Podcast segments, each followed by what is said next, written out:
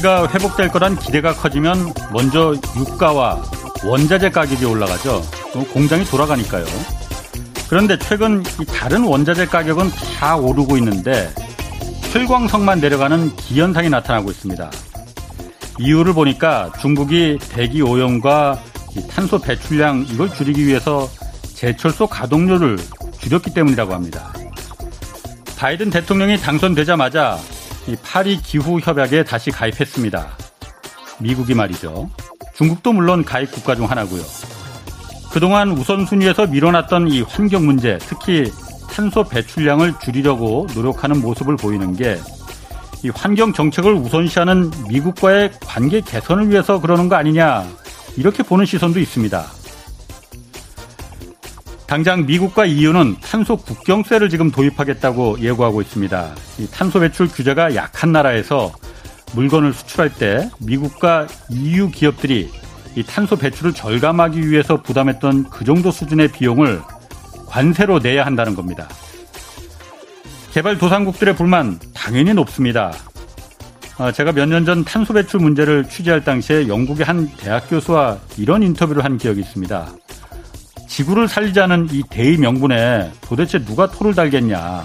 그렇지만, 그렇지만, 이 선진국들이 자신들이 대부분 보유하고 있는 이 탄소 저감 기술, 이걸 개발 도상국들한테 이거 비싼 돈 받고 팔면 안 되는 거 아니냐.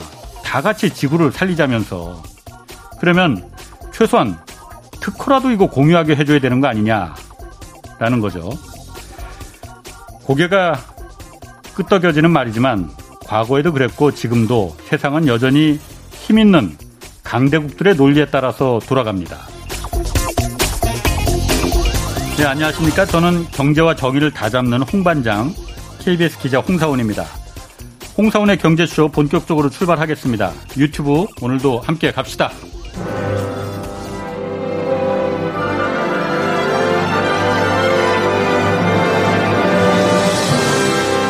이슈 심화 토론.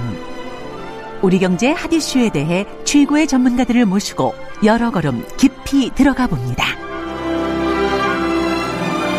네, 어제 이어서 이틀간 특집으로 마련하고 있습니다. 미중 관계와 한국 경제. 오늘도 안유아 통균관대 중국대학원 교수 그리고 홍춘욱 박사 나오셨습니다. 안녕하세요. 안녕하세요. 네. 아, 어제 사실 제가 중국 경제가 정말 그 성장률도 지금 뭐 한 6% 말했지만 한 8% 10% 이렇게가 장밋빛으로 알았는데 나름대로 고민이 굉장히 많다는 걸 제가 어제 좀 이제 이해를 갔어요. 정말 그렇겠구나라는 게 뭐 납득이 되는데 오늘 조금 더 좀 구체적으로 좀 구체적인 부분 좀 들어가 볼게요.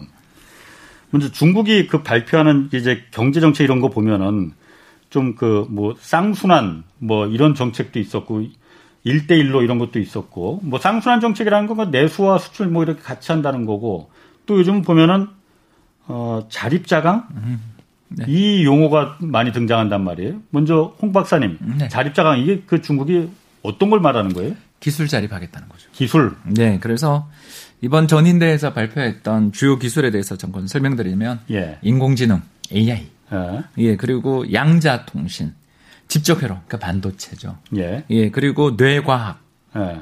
유전자 및 바이오 기술, 임상의학 및 헬스케어 이번에 예. 최근에 특히 백신 이런 음. 것들 그리고 우주 심해 극지 탐사 같은 일곱 가지의 첨단 과학 기술 연구에 역량을 총동원하겠다 어, 이렇게 발표를 했어요. 그러니까 예. 우리가 이제 전날 우리가 이야기했었던 것처럼 경제 내에 좀 존재하는 약간의 거품 요인들 이런 것들은 좀 거품을 꺼뜨리는 대신에 예. 경제의 체력, 실질적인 실력을 기르자. 뭐 이런 이야기들을 좀 하기 위해서 가장 먼저 한 게 자강 스스로 강해지자. 또또또 외부 기술 특히 최근 들어서서 화웨이 사태 우리 기억하시잖아요. 어, 그래서 이제 예. 또 SMIC도 그렇고요. 예. 여러 이제 기업들 뭐 한때 세계 특허 1위까지 올라가던 화웨이가 예. 아시는 바와 같이 최근에 여러 가지 규제를 받고 그러면서 특히 스마트폰 이런 데서 점유율이 급격히 떨어지고 또 자회사 매각하는 거 보셨잖아요. 예. 그러니까 이런 걸 보면 결국은 원천 기술 자체가 선진국에 의해서 의지하고 있고 핵심적인 부품들을 외부에서 조달하는 뭐 좋게 음. 이야기하면 우호적인 관계일 때는 공급 사슬망 음. 얽혀서 예. 서로 친하게 지낼 때는 언제든지 안정적으로 잘 받을 수 있는 부분이지만 무역 보복의 대상이 될 수 있다라는 것들에 대해서 이제 어떻게 보면 원래 알고 있었지만 더 진지하게 고민을 하게 되는 그리고 여기를 갖다가 어떻게든 역량을 키워야 된다라는 그런 약간의 공감대 이런 부분들이 이번에 확인할 수 있었던 것 같아요. 그러니까 중국이 얼마 전에 보면 화성 탐사선도 보내고 뭐 그랬었잖아요. 그 지난달인가? 뭐 하여튼 그런데 뭐 과학 기술이 굉장히 그야말로 거의 미국과 맞, 맞닿을 정도로 이렇게 올라간 줄 알았는데 또 사실 또 반도체나 이런 거 보면은 얼마 전에도 그러니까 그 반도체 때문에 뭐 공급 중단하고 뭐 이런 거 보면은 또 그런 부분의 기술은 또 한참 또 아직 이 편차가 좀 굉장히 큰 것 같아요. 어 잠깐 뭐 통계를 어. 활용해서 말씀을 드리자면 어, 전 세계 특허 네. patent 네. 이게 이제 제일 중요하잖아요. 네. 그래서 특허를 살펴보면 중국이 압도적인 1위예요. 그래서 얼마냐 어. 하면 무려 건수가 154만 건. 한 해, 한 해. 아, 한 해. 예, 그런데 아. 미국이 얼마냐면 60만 건이 안 돼요. 아. 그리고 세계 3위가 일본인데 30만 건. 예. 세계 4위가 한국인데, 아, 한국도 대단하죠? 21만 건. 음. 그러니까 전체 특허의 양 측면에서 또 아까 1등 기업이 아까 화웨이라고 제가 예. 말씀드렸잖아요. 예. 그래서 특허 출원 부분에서 세계 1위 기업도 가지고 있고 양도 1위인데 이제 문제가 뭐냐 하면 질이죠.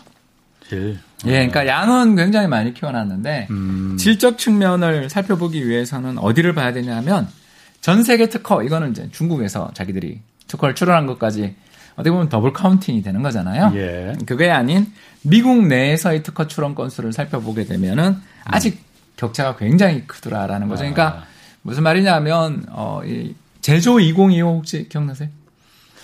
모르겠네. 아, 그래서 아. 10개 정도의 산업에 대해서 예. 전기차가 아까 이야기하는 거에서 아. 좀 빠져 있었는데 2차 전지를 예. 비롯한 여러 가지 핵심 성장 산업에 대해서 2025년까지 한국이나 대만 등 주요 경쟁국들을 제치고 2035년이 넘어서면 세계 인류 그리고 45년엔 음. 탑이 되겠다라는 음. 야심찬 개발 계획들을 발표해 놓고 그게 지금까지 거의 6년째 추진하는 과정에서 음. 이제 미국과 중국 간의 무역 분쟁의 가장 중요한 어, 마찰 요인이 여기에 있었다고 볼 수 있는데 그 산업에서 이제 제일 문제가 되는 것들이 바로 뭐였냐면 반도체 굴기 음. 또는 전기차 굴기 예. 아니겠습니까? 그리고 예. 여기에 통신 장비, 화웨이는 통신 장비. 예.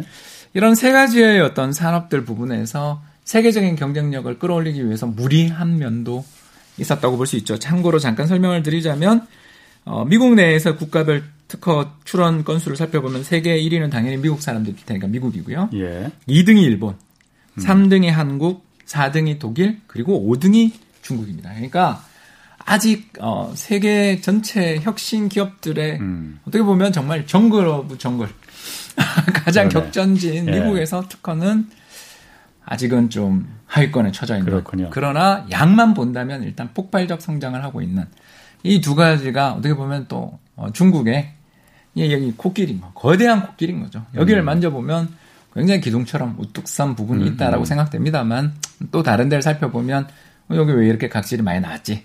예를 들어서 어, 이렇게 생각할 수 있을 정도로 예. 좀 불균등한 발전이 이루어진 부분이 있다 이렇게 말씀드릴 수 있겠어요?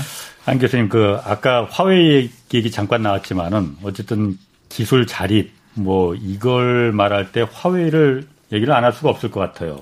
그리고 지금 중국 정부가 자립 자강을 이렇게 말하는 것도 화웨이 때 한번 그 트라우마를 겪어서 그거 아닐까요 혹시? 화웨이는 일단 그 그때 당시에 이 기술을 그 다른 나라의 기술을 이 백도어를 통해서 뭐 유출시킨다라고 미국이 문제를 제기했기 때문에 그야말로 이 세계 1위까지 갔다 그냥 쭉 떨어진 거 아니에요. 그러니까 화웨이 문제 때문에 그 중국 정부의 이런 기술 자립자감 이 부분 그 어떤 모티브가 좀 된 겁니까? 그 사실 중국은 그 반도체 기술이 예. 우리가 특히 미래 산업에서 반도체 기술이 가장 중요한 그 기술이라는 거를 인지한 지가 굉장히 오래됐어요. 그래서 예. 1990년대 초반부터 지금까지 항상 과학기술 자립을 계속 강조해 왔고요. 예. 중국은 천인계획 막 이런 어, 발표를 했어요. 그러니까 천 명의 인재를 음, 음 어, 그렇죠. 어, 유입하는 아, 예. 그래서 그 천 명한테는 모든 대우를 다 주면서 음. 기초 기술의 세계적인 어, 인재들을 유입하는 정책을 지금 30년 넘게 해왔고, 예. 기술 강국이 돼야, 못했던 때부터 기술 강국이 돼야 결국은 어, 국가 강국이 된, 세계 강국이 된다라는 거를 굉장히 중요시했기 때문에, 예. 어, 놀랍게도 중국에 가보면 굉장히 기초과학을 경영증이 중요시해요. 음. 그래서 한국에서는 중국에 대해서 굉장히片면적인 인식들만 있어서 그런데, 예. 중국은 화성에도, 어, 지금 탐사할 정도로 세계적으로 예. 가장 강한 우주, 어, 국가예요. 예. 이걸, 그러니까 중국을 너무 막 두려울 정도로 평가해서도 안 되고요. 음. 또 그렇게 굉장히 우습다고 말할 정도도 아니에요. 그러니까 네. 정말 대단한 국가인 거는 맞습니다. 네, 맞습니다. 그리고 더 놀라운 거는 예를 들면 AI라든가 음. AI 그리고 5G 이런 데서는 지금 절대적인 세계 강국이에요. 예. AI 세계적인 핵심 기술 특허가 미국보다 두 배보다 더 많아요. 핵심 기술. 음. 그리고 5G는 어, 화웨이가 50% 넘게 갖고 있기 때문에 이제는 5G에서 뭐 하려면 모든 기업이 화, 화웨이한테 특허를 줘야 돼요. 안줄 그러니까 수가 없어요. 화웨이가 그것도 특허료도 다 요구했다면서요. 그러니까 지금 삼성하고 애플에도 네. 지금 왜냐 안 주면 안 하게 그러니까 저는 그만큼 목줄을 재는 중 화요도 쟀어요. 예. 그리고 아까 미국에서 뭐 백도 있니 없냐는 그냥 이유예요. 음. 그렇다고 미국이 뭐 중국에 백도를 안 심어요. 똑같이 심어요. 그거는 서로 말 안 할 뿐지 그냥 우리 다 세, 국, 세계 국가 간에 다 그런 게 있어요. 근거 있는 얘기예요. 그러니까, 아니 제가 말한 게 아닙니다. 영국 신문에 나왔어요. 어. 영국에서 신문에 공개적으로 나온 얘기. 그럼 서로 다 백도 통해서 그러니까 이거는 치사하게 이렇게 말 안 하는 내용인데, 예. 그러니까 걸, 걸고 넘어지려면 그렇게 한다라는 거죠. 거기는 예. 그게 핵심 문제가 음. 아니고 무슨 말이냐면 결국은 어, 기술 싸움이에요. 예. 근데 놀라운 거는 바이든 정부가 지금 하겠다라는 거하고 중국이 똑같은 거 하고 있어요. 예를 들면 바이든 정부가 올라와서 말하는 게 시진핑하고 똑같은 말을 하고 있어요. 어, 재밌는 거는 바이든이 보세요. 예. 어, 중국은 미, 미국의 적, 적, 적의 나라는 바이든 누구라고 했냐면 러시아라고 했고요. 네. 중국은 적이라고 하지 않았어요. 트럼프는 예. 적이라고 했는데 예. 중국은 경쟁자라고 했어요. 경쟁자. 전략적 경쟁자. 아. 그러면 무슨 말이냐면 경쟁하기 위해서는 바이든이 말한 게 우리가 강해져야 된다라는 거예요. 아, 아. 그 중국도 그렇잖아요. 그렇지. 우리가 그렇지. 가, 예, 강해지는 거 똑같은 거 하는 거 둘이. 그다음에 예.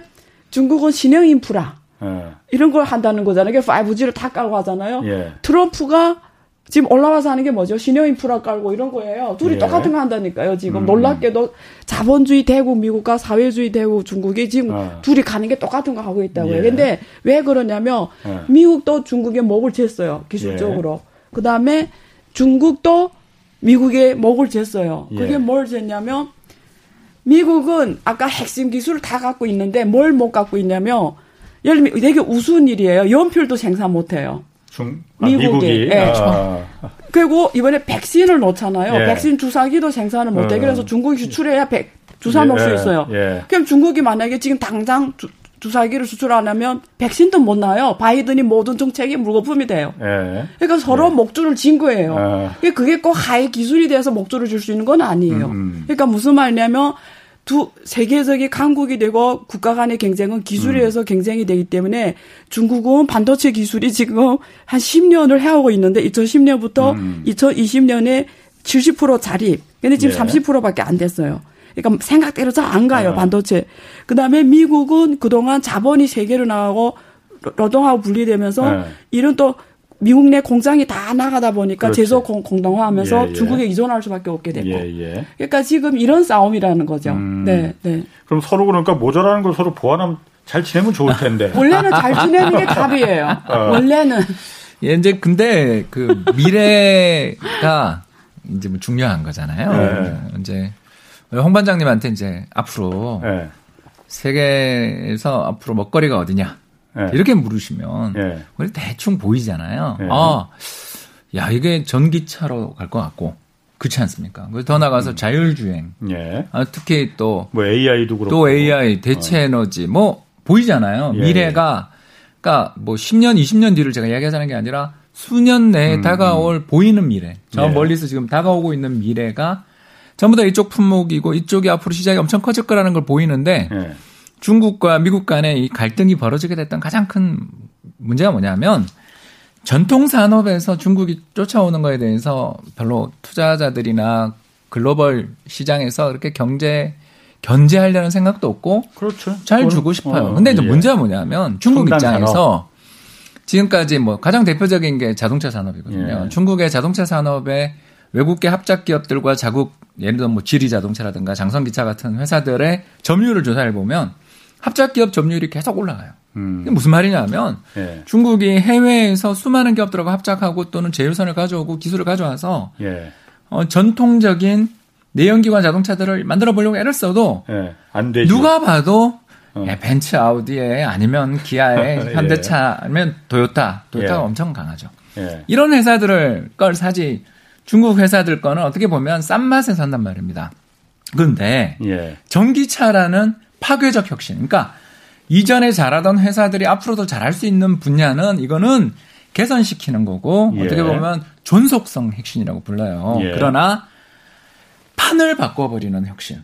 예. 이럴 때는 이게 정말 앞으로 문제가 되거든요. 우리가 1990년대부터 시작해서 2000년대 초반 사이에 일본 반도체를 디램이 역전했던 것처럼 예. 기업용 반도체만 만들어 대던 시장에서 퍼스널 컴퓨터 PC 시장으로 바뀌면서 한국 반도체 그렇지. 회사가 일본을 추월하거나 추격했던 것처럼 지금은 전통적인 내연기관 자동차들만 굴러다니고 있던 세상에서 전기차가 이제 그 자리를 차지한다라고 생각될 때는 모두 새로 100m 라인에서 같이 출발하는 거거든요.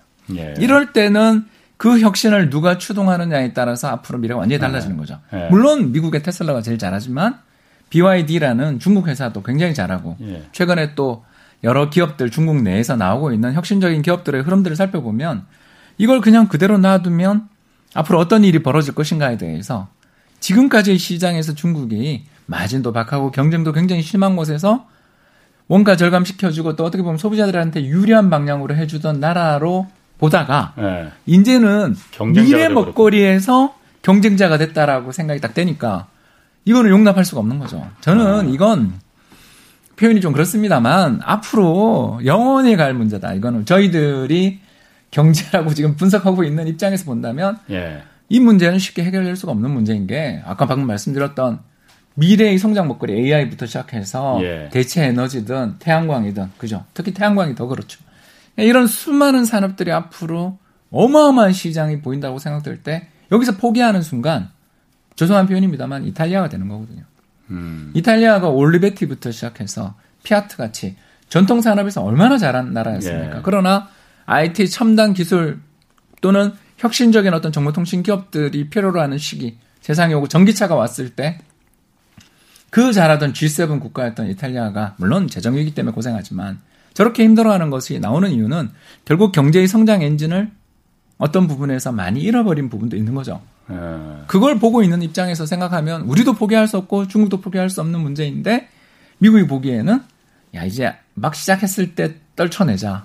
음. 라고 생각할 수 있다라는 거죠. 그러면 과거에 그러니까 정리해 보면은 과거에 그야말로 중국이 일종의 미국의 소비를 뒷받침해 줄 수 있는 일종의 그 연필. 어떤 생산 기지, 연필, 연필만 생산해야 되는데 생산 공장. 어, 연필이 어. 아니고 전기차를 갑자기 네. 하다 보니까 미운 털이 그때 바뀐 거구만. 더 싸게 또. 세계를 네. 선도하니까 네. 위기감을 느낀 거죠. 지금 500만 원짜리 전기차가 나와서 굴러다녀요. 근데 그거는 중국도 포기할 수가 없는 거 아니에요? 그렇죠. 그렇죠. 그거는 싸움이 뭐 끝날 수가 없는 싸움. 그렇죠. 테슬라의 모델 3보다 더 팔렸어요. 그게. 그렇군요. 네. 그리고 또 지금 앞으로 더 좀 이제 그 뭐 자꾸 싸움 싸움 하니까 표현이 좀 그렇지만 뭐 그거보다 더 적합한 표현은 없는 것 같아요. 기술 표준을 어쨌든 어떤 새로운 어떤 그 시장이 나왔을 때 표준을 누가 잡느냐 이게 제일 중요하잖아요. 네. 그런데 지금 뭐 5G 나왔지만은 6G도 이제 곧 나오고 네. 어차피 여러 가지 새로운 AI도 그러니까 표준을 어차피 또 뭐 누군가는 마련해야 될 거예요. 자율주행도 마찬가지고 그 기술 표준을 또 중국이 많이 좀 이렇게 좀 그 갖고 가려는 그런 시도도 있다면서요. 그 그러니까 사실은 미래 산업의 어. 그 경쟁은 누가 표준을 주도하나에 따라서 경쟁이 결정이 그렇죠. 돼요. 주도권을 누가 잡느냐. 지금까지도 그랬고요. 근데 예. 지금까지 주도권 다 미국이었다는 거고요. 예. 어, 전에는 유럽, 미국 이렇게 왔다는 건데 예. 지금 5G에서의 이제는 주도권은 중국이 잡아버린 거죠. 네네. 그러니까 미국이 야 이건 아니다 이래서 미국이 급해가지고 지금 한국을 포함해서 삼성전자를 포함해가지고 음. 세계 선도적 기업들에서 지금 6G 연맹을 만들어서 6G 표준을 지금 만들고 있어요. 예. 그러니까 이제부터 6G에서는 다시는 중국한테 자리를 해주고 우리끼리 자유민주기술연맹이라고 하잖아요. 자유민주기술연맹이면서 예. 이제 우리가 합해서 우리가 표준 기술을 만들자. 중국을 음. 빼고. 음. 그게 지금 그러고 가고 있어요. 그래서 이거는 중국한테는 어, 굉장히 이게 중요한 도전이죠. 왜냐면 저는 이렇게 생각해요. 중국이란 나라는 14억이라는 인구가 있기 때문에 이게 막대한 소비 시장을 기반으로 해서 많은 그 민영 기업들이나 많은 중국 국유 기업들이 짧은 시간에 순식간에 세계 거대 기업으로 크는 데는 굉장히 유리한 환경이에요. 예. 근데 우리가 여기서 확실해야 될 거는 만약에 중국이 기업들이 아무리 알리바바고 아무리 텐센트 이렇게 기업이 어. 돼도 우리가 주목해 보면 이 기업들이 main play장이 중국 국내예요. 국내예요. 음, 그렇죠. 이래서는 절대 세계적 기업이 못 됩니다. 예. 진짜 세계적 player가 되려면 세계에 나가서 놀아야 돼요. 음. 근데 세계에 나가서 놀려고 하던 차에 트럼프가 음. 딱 이렇게 해버린 거예요. 그리고 바이든이 와서 그걸 계승해가지고 지금 이제는 야 음. 뭐야 뭐야 우리 이렇게 된 거예요. 그럼 만약에 이게 정말 바이든 생각대로 가면 중국이 아무리 중국에서 1등이고 왕이고 쓸모없다라 동네 왕이라는 거죠. 예. 그러니까 중국은 결국 세계전 큰 국가가 되려면 세계에 나가서 세계 뚫고 나가서 세계적 기업하고 해야 예. 중국 기업들이 진짜 세계 기업이 되고 중국 몸값이 음. 중국 기업 몸값이 지금보다 10배 더 커지는 건데 예. 이게 안 되면 동네 왕에 불과하다는 거죠. 그래서 네. 중국은 어떻게 보면 앞으로 중국 저는 지금 중국이 제일 큰 숙제가 뭐냐면 이제는 세계로 나가는 게 가장 큰 숙제라는 거예요. 아무리 음. 중국이 커도 세계로 나가는 게 중요하기 때문에 이제는 중국이 지금 해야 될 게 뭐냐면 네. 세계적인 말을 말로 세계로 나가야 되는데 네. 중국이 특징을 관찰하면 항상 중국말을 하면 세계로 나가고 있다는 거죠. 중국말을 하면서 세계로 갔다는 거죠. 아. 그런데 그걸 미국이 그동안 하하 좋다고 했는데 예. 이제는 미국이 이제 중국말 하고는 내내 싫다라는 거예요. 아. 그래서 앞으로 시진핑의 숙제는 예. 중국이 진짜 세계 강국이 되려면 이제 세계에서 세계말을 하면서 예. 중국의 많은 것들을 세계에 융화시키면서 가는 어. 게 위안화 국제화의 길이라는 거죠. 어. 근데 지금까지 그런 기미가 잘 안 보여요. 자꾸 주고만을 하려고 해요, 어. 지금도. 참 그 비유를 재밌게 들으시니까 네. 참막 빠져드네요. 근데 바이든은 또 예. 숙제가 뭐냐면 바이든은 바이든의 숙제는 뭐냐면 예. 우리 잘 보세요. 세계 역사를 보면 우리가 1919년 이후로 미국이 세계 주도권을 잡고 45년에 확립이 됐어요. 이제 세계 예. 달러 기축까지 만들면서 그래서 세계의 아젠다와 이슈를 미국이 다 끌고 오다가 그렇지, 예. 지금 가만히 관찰해 보면 미국이 세계 아젠다를 잃고 있어요. 세계가 지금 미국이 주도하는 세계 아젠다가 없습니다. 음. 보세요. 파리 기후 조약 이게 다 유럽이 주도하는 거예요. 예. 파, 프랑스, 독일이 주도하는 거고요. 예. 그래서 미국이 그동안 주도해 세계에서 주도했던 게 인권과 자유민주주의인데 예. 그게 지난번에 국회 침입 사건이라든가 그리고 뭐 흑인 어. 이런 사건에서 인권과 민주주의가 무너졌어요, 사실은. 예, 예. 그래서 지금 구차하게 바이든이 인권 민주주의 나와서 모여 모여 하는데 어. 솔직히 말해서 구차하지 않냐 이거지. 새로 아젠다를 제시했는데 지금 제시 못하고 있다는 거지. 예. 다시 말해서 바이든 주의는 없다는 거지. 예, 그거 조금 부연 설명을 하자면 저는 네. 뭐 네. 정치사회 관련해서는 제가 아는 게 없으니까. 네. 많이 구차해요? 뭐 그런 거보다 어, 어. 미국이 왜 저러느냐를 또 이제 미국 입장에서 조금 이야기를 하자면 아까는 예. 제가 중국이 왜 AI부터 시작해서 반도체 이런 쪽에 그렇게 투자를 하느냐에 대해서 이게 새로운 판이 깔리는 음. 그러니까 기존에 있었던 경쟁자들이 힘이 별로 없는 시장인 예. 거고 새로 판이 깔릴 때는 신참자에게 오히려 기회가 주어지는 경우도 많다라는 거였다면 예. 어, 그 2019년 현재 세계 10대 출원 기업을 살펴보면요. 예. 방금 우리 안 교수님 이야기하신 것처럼 6G 이야기했잖아요. 아. 예, 그 관련돼서 통신 표준 가지고 지금 갈등이 있다 그러셨는데 예. 퀄컴 한 회사만 미국 회사예요. 아. 그러니까 세계 10대 특허 출원 기업들 중에서 예, 예. 퀄컴만 아. 미국 회사고요. 아. 어, 중국 회사가 4개. 음. 아. 예, 후아웨이라든가 오포 또 디스플레이 쪽에서 강자인 BOE 음. 아, 그리고 핑안 이렇게 네, 네 회사고요. 한국이 둘. 예. 삼성전자랑 LG전자. 예. 음, 그리고 독일 하나, 일본 하나예요. 예. 그러니까 이 흐름을 살펴보면 알 수 있다시피 미국이 예전에는 IBM부터 시작해서 전 세계 특허 출원 이러면 그렇지. 최상위를 음. 전부 미국 기업들이 그렇죠. 다 잡고 있었다라면 적어도 2019년엔 잠깐 이런 일들이 벌어졌다라고도 볼 수 있겠지만 아무튼 간에 중요한 것은 뭐냐 하면 미국 기업들이 굉장히 어 그 외국인 해외에서 뛰어난 인재들도 데리고 오고 거대한 내수 시장에서의 경쟁 이런 걸 음. 통해 가지고 첨단 기업들, 뭐 애플이라든가 음. 아마존이라든가 구글이라든가 이런 세계적인 기업들을 만들어낸 것까지는 굉장히 잘해왔지만 예. 어, 최근 몇 년은 어떻게 본다면 어, 2008년 글로벌 금융위기 이후에 어쩌면 미국이 창업 분위기라든가 기술 개발 분위기라든가 이런 쪽에서 보다는 주가 올라가는 음. 예를 들어서 자기 돈 번 걸 가지고 자사주 매입을 한다든가 음. 이런 식으로 돈 풀어가지고 예. 그냥 좀 재테크적인 그런 흐름에서는 미국 주식시장이 너무나 매력적이고 좋은 시장일지 모르겠지만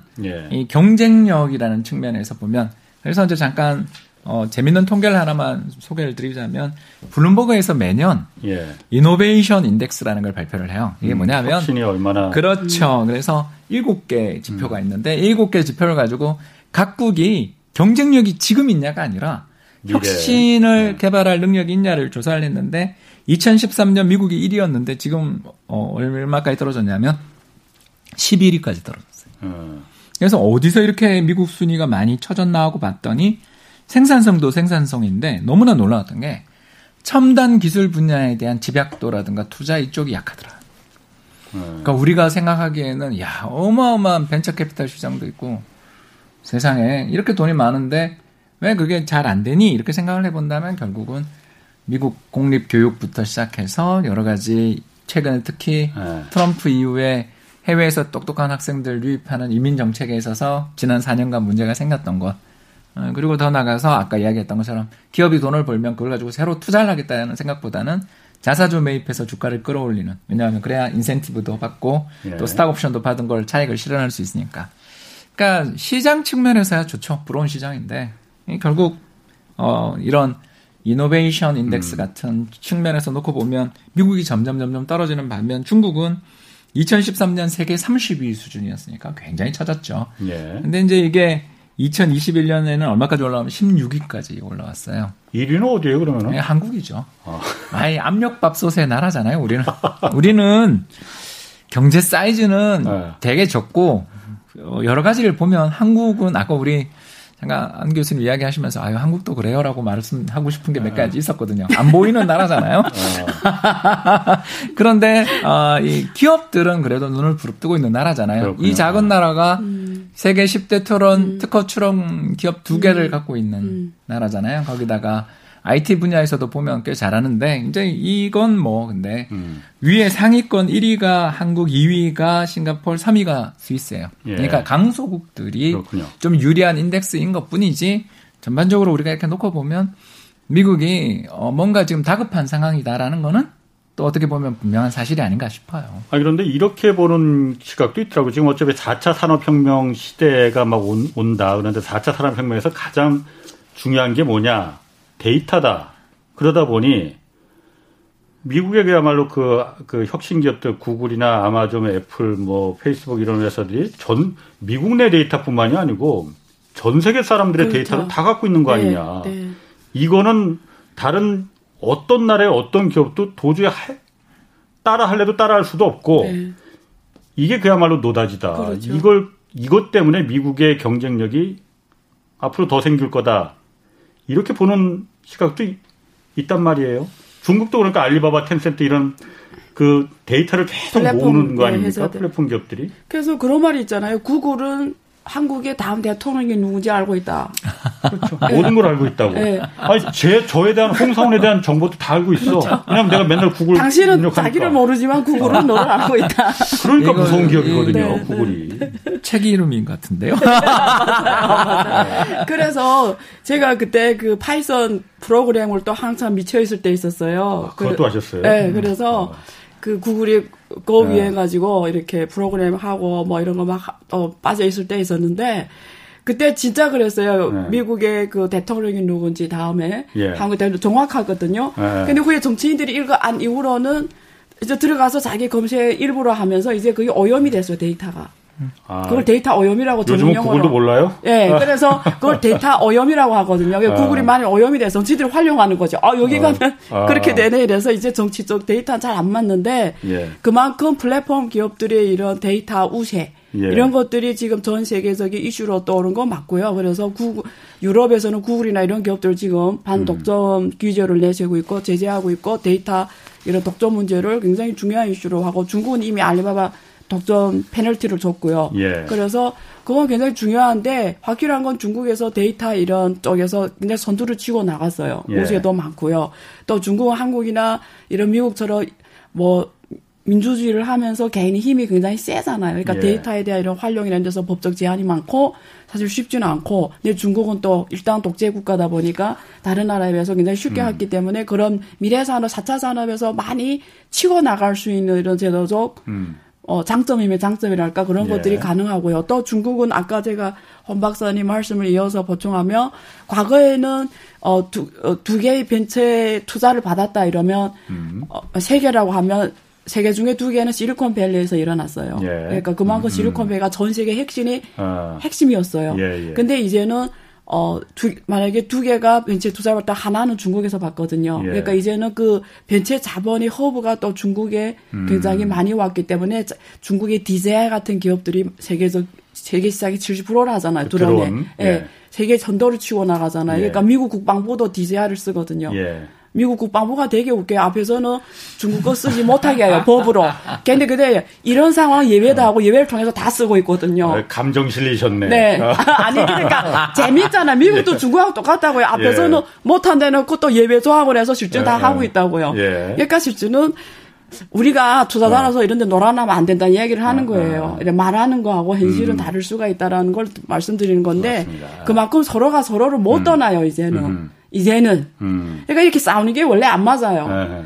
원래는 햄렉이 맞아요. 그러니까. 싸우면 다 손실. 네. 그래서 제가 좀 그, 네. 그거 말씀 나왔으니까 그거만 네. 좀 물어보려고. 네. 어쨌든 지금 트럼프 이때와 바이든 때하고 네. 중국의 어쨌든 그 이 대립관계 어차피 패권을 지금 서로 넘보려고 그렇죠. 하는 거니까 네. 안, 사이가 좋아질 수는 없을 것 같아요. 그렇죠. 그런데 네. 중국 입장에서 네. 트럼프 때는 네. 1대1로 싸우는 거잖아요. 네. 미국 대 중국이. 그렇죠. 근데 지금 바이든 행정부 때는 동맹, 맞아요. 우방을 이제 강조한단 맞아요. 말이에요. 네. 그러니까 네.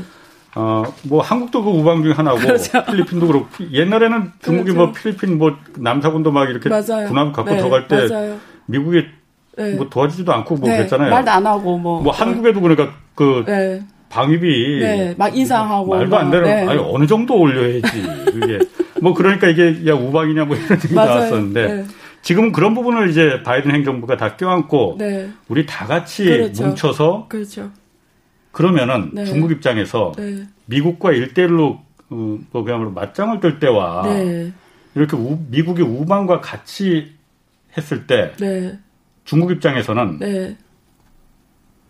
옛날 트럼프 때가 더 좀 어떻게 보면 손쉬웠던 거 아니에요?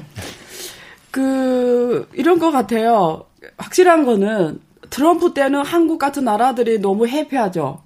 왜냐면 나를 보고 뭐 해달라는 게 없으니까 내 눈치를 안 봐도 되잖아요. 예. 뭐 방위비는 돈으로 해결할 아 수 있는 거는 어려운 음. 문제 아니에요. 돈 달라면 주면 되잖아요. 예. 근데 지금처럼 바이든처럼 야 내한테와 같이 때리자 이러면 아, 경제는 중국하고 갈 수밖에 없는데 나하고 같이 때리자면 내가 어떻게 음. 때리냐고 이게 더 어려운 거죠. 한국의 입장에서는. 예. 근데 중국의 입장에서는 어차피 싸우는 거니까 동네 애들이 같이 와 싸우는 거랑 어. 혼자 싸우는 건 어. 싸우는 건 싸우는 거예요. 어. 근데 이게 미국의 엘리트들이 중국 문제를 다룬 데에서 두 갈라졌다는 거예요. 트럼프는 동맹국들을 동원하는 방법이 효율적이지 않다라고 말하는 거고 일대일로 싸우는 게 더 효율적이라고 아. 보는 거고 바이든 입장에서는 혼자 때리는 것보다 같이 때리는 게 효율적이라고 보는 건데, 예, 예. 뭐 같이 때리려면 전 세계에다가 우리가 지금 중국을 때리는 게 얼마나 우리가 세계 발전을 위해서 합리적이라는 아젠다를 줘야 돼요. 명분이 있어야 된다 명분이 있어. 그게 인권과 어. 민주주의예요. 어. 그래서 인권과 맞습니다. 민주주의를 세우고 지금 야 오나 이러는데 이번에 그 일본과 two plus two 회담을 보세요. 예. 그리고 그 호주도 그렇고 뭐 이게 보면은 이번에 일본에 나온 성명을 보면은 일본은 어차피 정치적으로 군사적으로 미국하고 갈 수밖에 없기 때문에 음. 북한 문제라든가 중국 문제 이런 위협에 대해서 공감을 하나 그래도 앞으로 협력할 때도 협력한다는 표현을 써요. 예. 유, 럽도 그래요. 영국이 아. 이번에 그런 보고서를 냈잖아요. 그 외교 안보 위협에 대한 이런 보고서를 냈어요. 미국 음. 중국처럼 미국처럼. 예. 근데 거기다도 그렇게 써요. 아, 중국의 이런 위협에 대해서 우리는 이제는 어떻게든 네. 해야 된다면서 그러나 협력할 때는 또 해야 된다고 말해요. 네.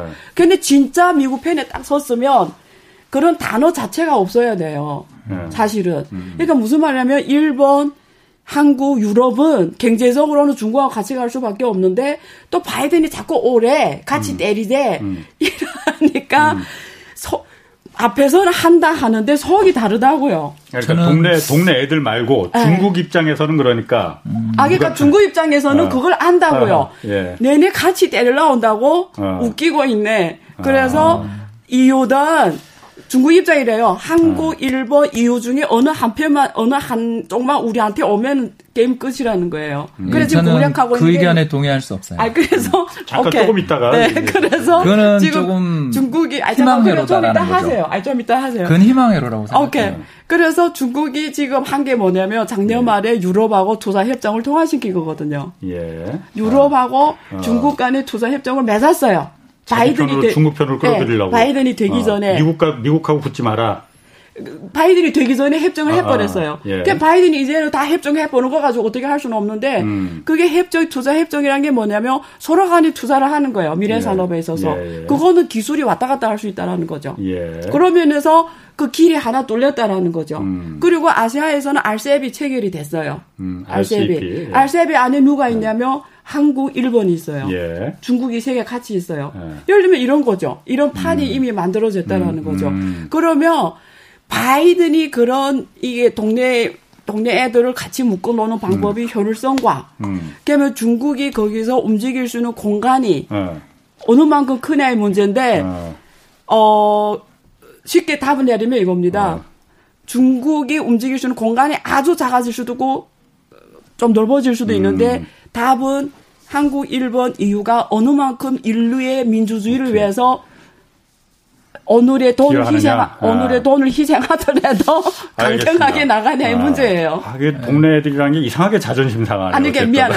아니, 뭐 그 주변 동맹국들, 예. 주변 동맹국들. 알겠습니다. 네, 네, 네. 홍 박사님 생각은 좀 어떠세요? 예, 일단 저는 중국이 예. 아주 큰 패배를 맛봤다고 생각해요. 이미 어, 게임은 끝났다고 생각합니다. 그건 네. 어, 전안 박사님하고 오늘 그 토론에서 예. 가장 큰 차이를 오늘 여기서 보는데요. 아하. 제가 재밌는 통계 하나를 들고 왔어요. 이게 예. 바로 뭐냐면 지난 20년에 걸친 전 세계 20개 나라, 그러니까 G20이죠. 중국 음. 빼고입니다.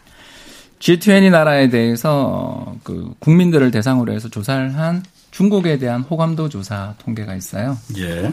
자, 제가 한번 숫자를 불러드리겠습니다. 싫어요 기준입니다. 중국이 싫어요라고 대답한 음. 사람의 비율입니다. 호주 81%, 영국 74%, 독일 71%, 미국 73%, 한국 75%, 일본 86%, 그리고 가장 우호적인 나라가 이탈리아인데 62%. 그러니까 네. 제가 왜 이 말씀을 잠깐 드리냐면요. 왜, 왜 갑자기 어. 이렇게 됐을까? 네. 간단해요. 네. 지난 3년 동안 트럼프라는 막장 대통령이 미국에서 출연을 했잖아요. 예. 그리고 동맹을 해체했어요. 예. 그리고 한국이나 일본 가가지고 방위비 내놔라 그러면서 뜯었어요. 예. 자, 그럴 때 어, 중국이 정말 절호의 기회였다고 저는 생각하거든요. 뭐의 절호의 아. 기회였냐면 상대의 동맹을 해체시켜 자기의 편으로 만드는 것. 음. 그리고 두 번째 더 나가서 어, 저런 미국의 막장짓에 대해서 잘 대응해서 어떻게 보면 안티까지는 안 가게 예. 어, 미국이나 다른 나라에 있는 국민들의 어떤 중국에 대한 태도들을 예. 긍정적인 방향으로. 그래서 저희들은 아. 이거를 soft power라고 부르죠. 근데 이제 이 소프트 파워를 형성할 수 있는 기회 3년 동안 이게 왜 제가 이 차트를 잠깐 설명하냐면 예. 지금 방금 말씀드린 이 모든 나라들의 공통점이 뭐냐면 지난 3년 사이에 어, 좋아요보다 싫어요가 높아진 나라들을 제가 숫자를 이야기했습니다. 음. 그러니까 지난 3년 사이에 대격변이 벌어졌죠. 음. 세 가지 때문이겠죠. 우리는 다 알고 있습니다. 첫 번째는 홍콩 민주화 문제였겠죠. 홍콩 예. 국가보안법 문제. 두 번째는 작년 어, 중국은 국구 부인합니다만 아무튼 변종 바이러스가 발생하게 됐었던 음. 어, 출처 또는 시작이 어디서 시작됐는가. 예. 그리고 세 번째가 미국도 싫지만 중국의 대응 과정을 우리가 살펴보면 미중 무역 분쟁 과정에서 음. 두 나라 모두 어, 예, 그렇죠.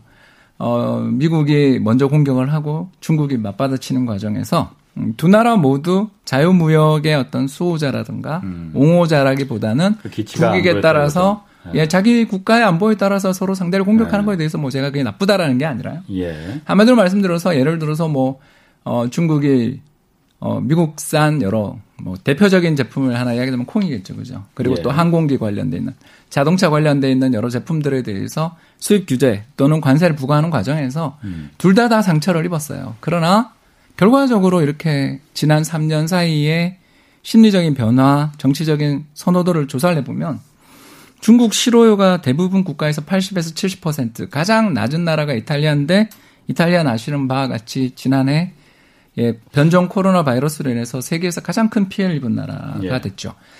제가 이제 이야기하고 싶은 게 별거 아니고요. 이게 어, 앞으로 어떤 정부나 어떤 국가의 정당이 예. 자기의 지지율이 떨어지고 이니셔티브를 잃어버린다라고 생각될 때 가장 쉽게 자신의 지지율을 올리는 방법이 뭘까? 예, 중국을 때리는 거다라는 거죠. 그리고 우리나라도 그걸 많이 했죠. 표현이 좀 그렇습니다만 우리나라 역대 정부도 일본에 대해서 적대적인 태도들을 보이는 시점들이 대부분 지지율이 안 좋을 때였습니다. 음. 어, 왜 이런 일들이 벌어지느냐? 예, 민주주의 국가거든요, 우리는. 우리는 민주주의 국가입니다. 그래서 안 교수님 이야기하신 것처럼 민주주의를 선호하는 대가로 돈을 잃을 것이냐라고 한다면 정치인들 입장에서는 그건 너무나 당연한 대가인 거예요. 정말 뭐냐? 간단합니다. 지지율을 올려서 다음 선거에 내가 이길 수 있다면 뭐 잠깐 중국이랑 사이 나빠지는 게 그게 뭐가 문제냐는 거죠. 음. 즉 트럼프 대통령이 지금까지 해왔던 2018년부터 시작해서 지난 한 3년 사이에 해왔던 대대적인 대중 관세 부과라든가 이런 것들을 경제적으로 살펴보면 미국이 절대 득본 게 없어요. 네. 왜 그러냐 하면 중국이 환율 조작국 지정되는 걸 무릅쓰고 1달러에 대한 중국 위안화 환율을 6위엔에서 7위엔까지 올려버렸잖아요. 10% 넘게 올리면서 음, 음. 실제로 미국에서 팔리고 있는 made in China 물가는 더 빠졌어요. 그렇죠. 그러니까 맞아. 미국 시장에서 중국 시장, 중국 상품의 점유율이 더 올라갔다니까요. 음, 음. 음. 이게 2020년 코로나 쇼크 때 일이 아니고 그 전부터 그랬어요. 자, 이런 일들을 보면 결국 우리는 하나를 알 수 있다니까요. 트럼프 대통령이 경제적인 목표라든가 그 사람의 정치적인 어떤 재선 이런 거에서는 실패했을지 모르지만 그가 중국을 때리는 과정에서 의도했던 목적이 뭘까?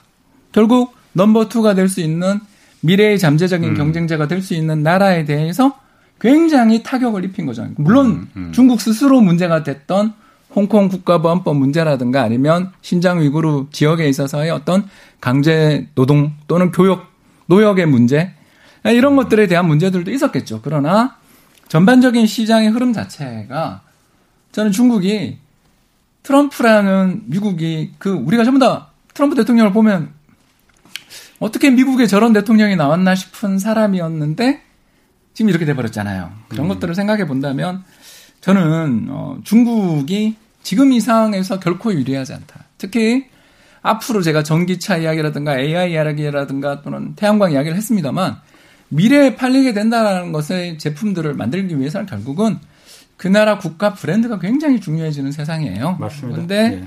그 국가 브랜드가 음. 떨어지면 떨어졌지 올라가는 것 같지는 않다. 하여튼 중국이 그러니까 그 트럼프 시기에 그 절호의 기회였는데 그 기회를 못 살렸다라는 거를 이제 그 좀 저희가 좀 정리를 좀 하고 중국이 아무래도 미국의 가장 불만인 게 어제도 잠깐 얘기하셨지만은 그 달러에 대한 불만이 사실 가장 달러 때문에 이 달러 패권 때문에 중국이 지금 벌써 뛰어넘었어도 벌써 뛰어넘었을 텐데 지금 이 못 뛰어넘고 있다라는 생각을 갖고 있을 것 같아요. 그래서 중국 같은 경우에 이 디지털 화폐 뭐 DC, DCP DCP라고 네. 하잖아요. 네, 네. 그거에 굉장히 지금 그 노력 네. 공을 들이고 있잖아요. 네, 네. 그게 이 달러 패권하고 어떤 연관이 있는 건지 간단하게 좀 그 정리 좀 해주시죠. 어 그러니까 세계 무역 결제에서 실제로 달러 결제에서 사용하는 비중이 10% 조금 안 돼요. 예. 어, 40% 훨씬 넘고요. 그래서 거의 대부분 달러로 결제된다고 보시면 되고요. 특히 가장 중요한 석유. 예. 석유가 달러로만 결정이 그렇죠. 되니까 우리가 흔히들 달러를 석유 결제 통화라고도 하는데 예.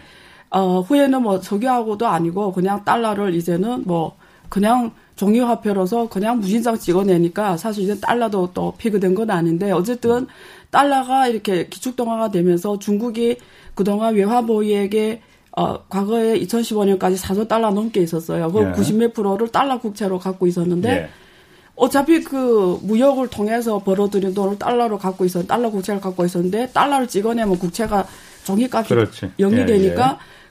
4조 달러가 종인 거예요, 음, 그냥. 음, 음. 그러니까 그때 2009년부터 위안화 국제화를 합니다. 음. 근데 위안화 국제화를 하면서 위, 홍콩에다 위안화 허브도 만들고 제가 한국에다 또 위안화 시장 만들고 음. 이렇게 노력을 엄청 했는데 어, 위안화를 안 써주는 거예요. 이유는 음. 뭐냐면 말씀하신 대로 중국에 대한 굉장히 이렇게 비호감도가 높고 그다음에 중국에 대한 위협이라든가 네. 그리고 위안화를 결제해서 위안화를 받아서 쓸 수 있는 금융 시장이 자국에는 없으니까. 그렇죠. 예를 들면 한국 사람 한국 기업이 네. 위안화를 하면 한국에 위안화 시장이 없잖아요. 그렇죠. 그냥 중국에 들어가서 운영했는데 또 자본 한목은 막혀져 있어요. 음. 그러니까 안 되니까 위안화 음. 결제가 지금 전 세계 어, 차지하는 비중이 2%밖에 안 되거든요. 음. 1.97% 정도. 음. 그럼 어떻게 위안화 국제화를 해요? 예. 그래서 중국 정부가 어, 이, 이렇다 보니까 이게 안 된단 말이에요. 그래서 예. 어, 생각한 게 지금 달러로 결제하면 달러가 이렇게 A라는 뭐 중국 기업과 B라는 한국 기업이 결제하게 되면 그게 달러를 통해서 결제되기 때문에 한 한 한 달 넘게 걸려요. 작게는 어. 일주일이 걸리고 어, 뭐 그렇죠. 이렇게 걸리니까 네.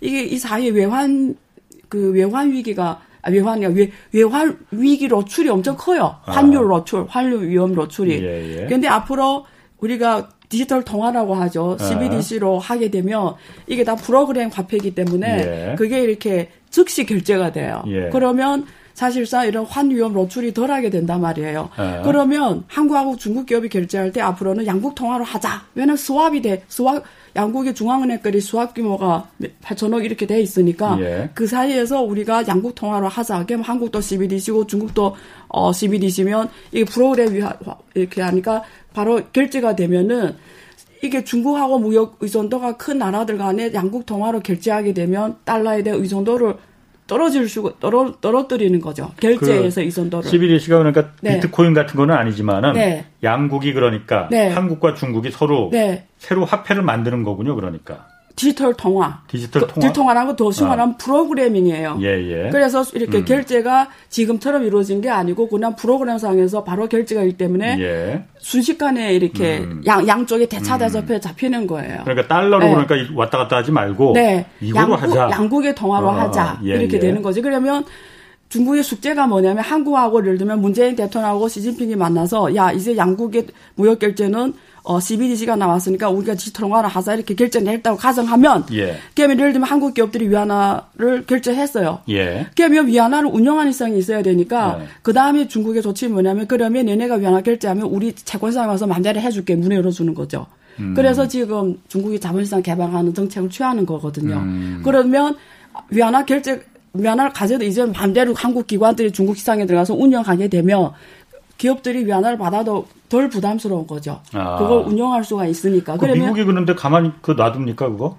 아 미국이 뭐 할 수 있는 방법은 뭐가 있어요? 양국이 한다는데 왜 뭐라고 제재하겠어요? 그걸 뭐라고 하겠어요? 가만히 바이든이 네. 문재인 대통령 한번 와보세요. 그렇게 하면 안 됩니다. 이럴 거예요. 그 예를 들면 그러니까 무슨 말이냐면 이거는 양국의 의지라는 거죠. 미국의 가장 큰 패권은 핵심이 그야말로 그 달러 패권인데 그래서 어. 미국이 위기감을 느껴서 지금 디지털 통화 만들려고 하고 있잖아요. 디지털 달러로 지금. 알겠습니다. 뭐 이거 저기 계속 이 부분에 관한 네. 얘기는 굉장히 그, 그 중국이 워낙 중요하니까 조만간 한번 두 분 다시 모시고 계속 아 시간이 다 됐어요. 오늘 여기서 마치겠고요. 내일 오전 11시에는 유튜브 경제 플러스가 업로드 됩니다. 이번 주는 모빌리티 미래 자동차 산업에 대한 주제 마련했고요. 두 분 오늘 고맙습니다. 네, 감사하셨습니다. 예, 지금까지 경제와 정의를 다 잡는 홍반장, 홍사원의 경제쇼였습니다.